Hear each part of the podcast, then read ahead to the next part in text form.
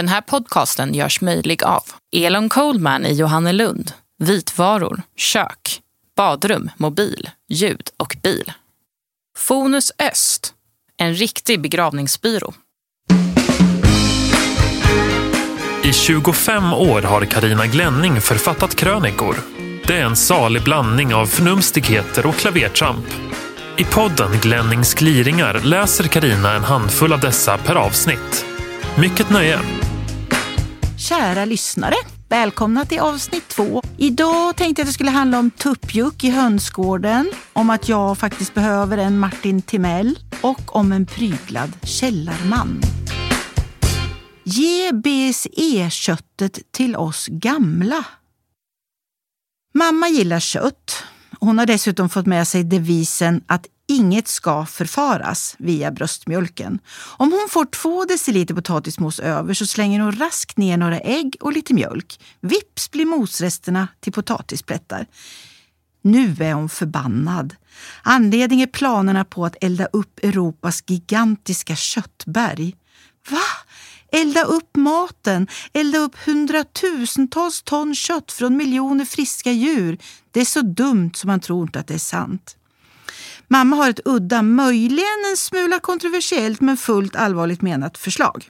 Skänk köttet från garanterat friska djur till det uppväxande släktet i uländerna. Och skänk det med möjlig men inte trolig BSE-smitta till världens pensionärer. Nej men mamma! Jo då, Hittills har ingen människa fått den mänskliga varianten av galna ko-sjukan via rent kött. Inkubationstiden är lång och vi pensionärer har ju redan avlat av oss dessutom. Det är högst otroligt att vi skulle hinna utveckla den mänskliga varianten av galna ko-sjukan.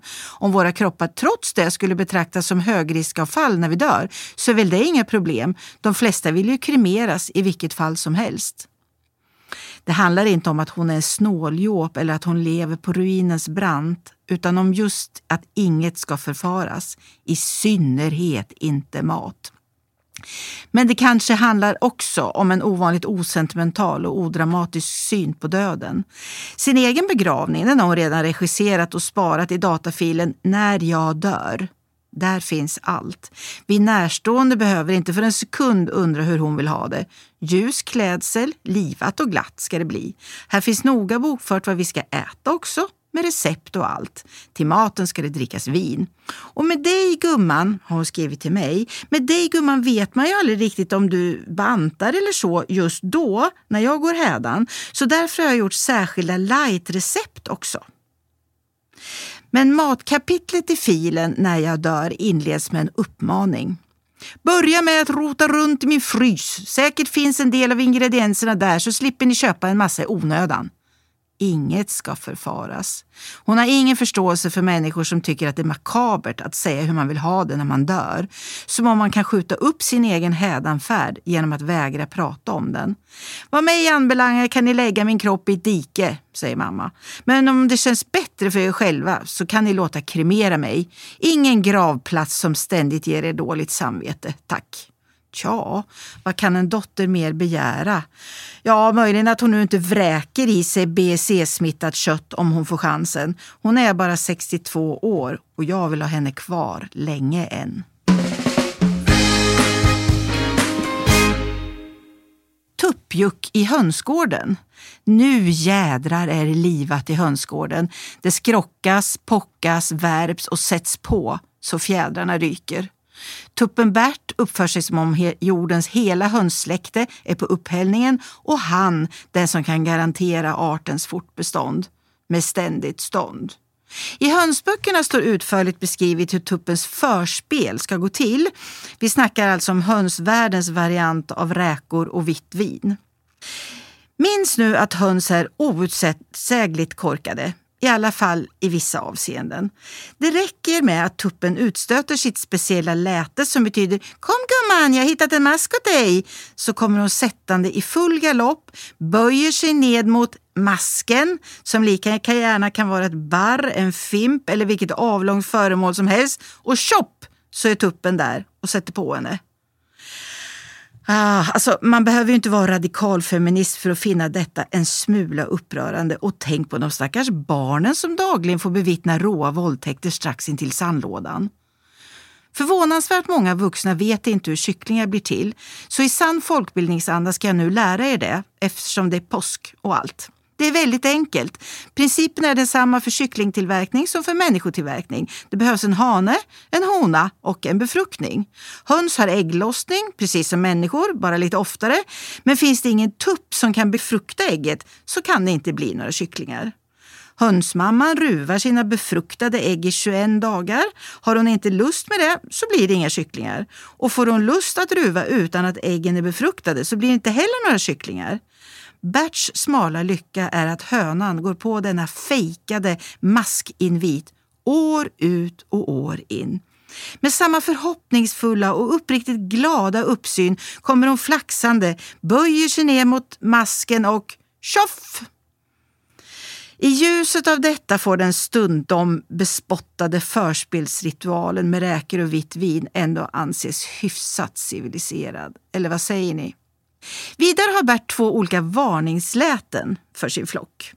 Ett som betyder markfara, det vill säga räv, grävlingar, hund. Vid denna varning springer alla hönsen snabbt in i närmsta buskage. Han har ett annat läte för luftfara, det vill säga rovfåglar. Eftersom rovfåglar inte kan fånga bytesdjur som är helt stilla så stannar nu hela hönsflocken mitt i en rörelse på gräsmattan. Som isstoder står de där förstelnade tills Bert blåser faran över. Nu är inte stackars Bert så värst smart han heller och i helgen tyckte jag faktiskt lite synd om mina höns. Gång på gång larmade Bert för luftfara och hönsen stod blickstilla med ett ben stelt i luften eller en ringlande mask fast i näbben. Det var bara det att någon rovfågel fanns aldrig. Inte en endaste en. Däremot en uppvisning med JAS 39 Gripen. Köttbulle stor som en skalle. Jag har en oplockad gås med Astrid Lindgren och Sven Nordqvist. På grund av deras älskade figurer har jag då och då under årens lopp ombetts att kolon, vara lite kul och baka julens pepparkakor direkt på köksgolvet, som Pippi gör. Slänga de färdiga pannkakorna i luften direkt från stekpannan bort till tallriken på köksbordet, som Pippi gör. Servera en köttbulle som är lika stor som en ordinär människoskalle, som Nils Karlsson Pyssling får. Vara lite okonventionell och ställa till med födelsedagskalas med tillhörande pannkakstårta fyra gånger per barn och år, som gubben Petsson gör till katten Findus. Ordna picknick på vebotaket, som Lisbet och Madicken. Röra ihop en dundermedusin av godis vid konstaterad halsfluss, som Karlsson på taket får lillebror att göra. Inhandla en soppskål som är stor nog att stoppa ner huvudet i, som Katthultsborna har. Dottern älskar rollspel. Det är praktiskt för då kan jag via rösten vara med och leka samtidigt som jag diskar eller lagar mat. Jag får vara Linus-Ida, Alva eller Tommy och Annikas tråkpräktiga mamma, ivrigt regisserad av dottern som har en mer aktiv roll och far runt i hela huset. Eh, mamma, nu kommer jag, eh, som är Madicken, eh, snart tillbaka. Eh, och, då, och då ska du bli lite förvånad och, och sen lite arg och hytta sådär med fingret i luften och fråga var i herrans namn jag har hållit hus. Och sen kan du bli lite snäll igen och föreslå att jag kan ha en picknick på taket. Fast jag kan ju sitta på köksbordet istället. Okej okay, mamma? Och där sitter dottern i goda ro, uppflugen på köksbordet och försöker kasta köttbullar i munnen på mig, som nu, liggandes på golvet för att få till proportionerlig höjd, iklädd en keps i all hast förvandlas till granngrabben Abbe. Eh, mamma, eh, nu kan du sluta vara Abbe och gå bort till diskbänken och vara Alva igen så att du inte ser när jag hämtar ett paraply och det där hemska ska hända, du vet. Okej, okay, mamma?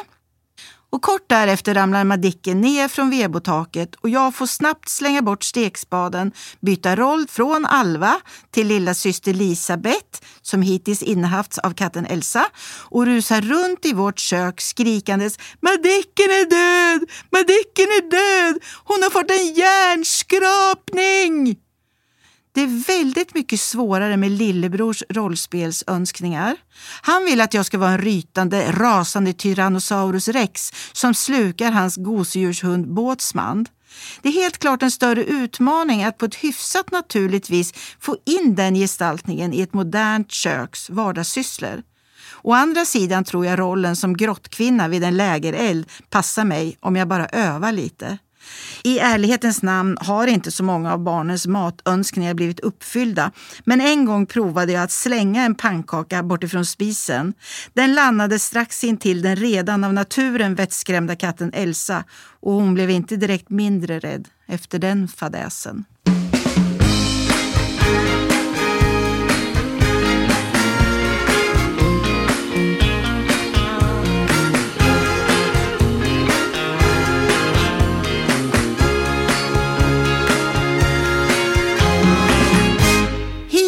Med Martin Timell nu! Ikea har tappat greppet. Almi, Nyföretagarcentrum och Patent och registreringsverket likaså.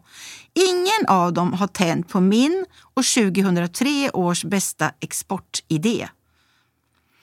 Klona Martin Timell, starta massproduktion av karn och sälj honom på Ikea under namnet Skruvis. Han är inte större än att han går in i en ordinär städskrubb. Lugn nu. Jag menar inte att små timellare plötsligt ska drälla omkring i varenda håla, snickra på allt som kommer i deras väg och frustande dra ordvitsar. Nej, nej. De klonade timellarna hör, när de inte är i bruk, hemma i just städskåpet. Så fort skruvis går utanför tomtgränsen ska en automatisk kortslutning ske. Timell med sladd i rumpan vill jag inte ha. Det blir för opraktiskt när han ska skrapa mossa från taket och måla vindskivorna. Hellre en lucka där bak med plats för ett rejält laddningsbart batteri. Det är bra om det kan laddas i samma manik som hör till sonens radiostyrda terrängbil så spar vi några kronor där. Jag är inte främmande för att Skruvis lanseras även i en dyrare deluxe-modell som är kapabel att äta en god middag, dela på en flaska vin, föra ett någorlunda drägligt samtal och ja, ni hajar. Lyxmodellen ska för all del inte heller dra sig för att skrapa upp den där inälvsslemlobban, vad det nu är, som katten aldrig äter upp på de insläpade mössen. Det viktiga är att han avstannar blixtsnabbt när ägaren trycker på off oavsett om det är mitt i spacklandet, trossbottenrenoverandet, konverserandet eller musskrapandet. Den lilla tillrättavisningen ska han givetvis ha glömt nästa gång han tas ut ur städskrubben och sätts på. Som om ingenting har hänt kränger han glatt på sig snickarbältet och tar med en aldrig sinande energi i tur med vad som för stunden åläggs honom. Vill man vidareutveckla tillverkningen kan även en Ernst Kirchsteiger-modell lanseras. Om Skruvis är en okomplicerad, handfast och glad mackapär så får Mysis mer av barfota snickerifilosof över sig. När Skruvis drar en bonhistoria man hört förr så deklarerar Mysis med beslöjad röst och inspirationen till det här mötet mellan två brädor, den har jag faktiskt fått av det här äpplet. Själv väljer jag en skruvis, även om han saknar sug i blicken. Risken att Mysis bara ska vilja dricka te i soffan stup i kvarten och förlora sig i insnärjda resonemang om att han egentligen är en väldigt livsnjutande och bekväm konstruktion är uppenbar. Kom igen nu alla smarta datahjärnor. Om det går att deklarera via mobilen och tumla runt på rymdstationer borde det här vara jordnötter. Ropen skalla! En timell åt oss alla! Den pryglade källarmannen. Han satt inspärrad i en mörk och fuktig källare under hela sin uppväxt, fjättrad med bojor runt de magra vristerna. Matransonen var minimal, bara precis tillräcklig för att han inte skulle segna ihop och dö. Men värst var ändå det dagliga pryglandet, brutalt, skoningslöst och alltigenom förnedrande, dag efter dag, år efter år.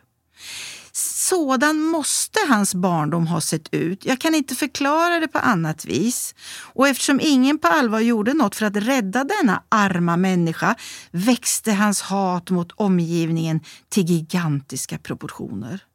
Men han fick sin revansch mot världen och som han slog tillbaka. Väl befriad från sin tortyrkammare fick vår kuvade man mot alla odds ett arbete nämligen inom förpackningsindustrin. Källarmannen blev satt att utveckla hur isbergssallad ska paketeras. Lönen var usel, men det struntade han i. Här handlade det inte om en trygg pensionsförsäkring utan om gruvlig hämnd. Han kom på att om han skruvade den överblivna salladsplasten till en stenhård rulle och sen tejpade fast den med en lång slitstark tejpbit så skulle det bli näst intill omöjligt att ta sig in i salladen annat än utrustad med en mycket vass kniv alternativt ett mycket stort tålamod. Dessutom kunde plasten efter öppningsforcerandet aldrig mer användas, vilket gladde vår man storligen. Så fort hans förpackningsmodell antagits sattes han att utveckla andra typer av förpackningar. Många hann han med. Det handlade om tvättmedelskartonger, gladpack, folie, vakuumförpackat kaffe. Med skadeglädjen vibrerande i sin ännu magra kropp hittade han också på små snusförnuftiga instruktioner till sina förpackningar. Tryck in den perforerade rutan och fäll ut pipen. Riv längs den prickade linjen. Drag längs de markerade strecken. Kyss mig, säger jag bara. Jag gör exakt som det står på förpackningarna och det ska jag säga att det fungerar aldrig. Ja, ja, jag vet att världen svälter men någon gång måste man få spy sin galla över futiliteter. Och lite tröst är det ju att källarmannen till slut fick sin gruvliga hämnd.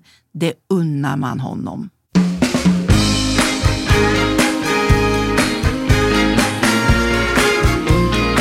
Du har lyssnat på Glennings gliringar. Ansvarig utgivare, Maria Kustvik.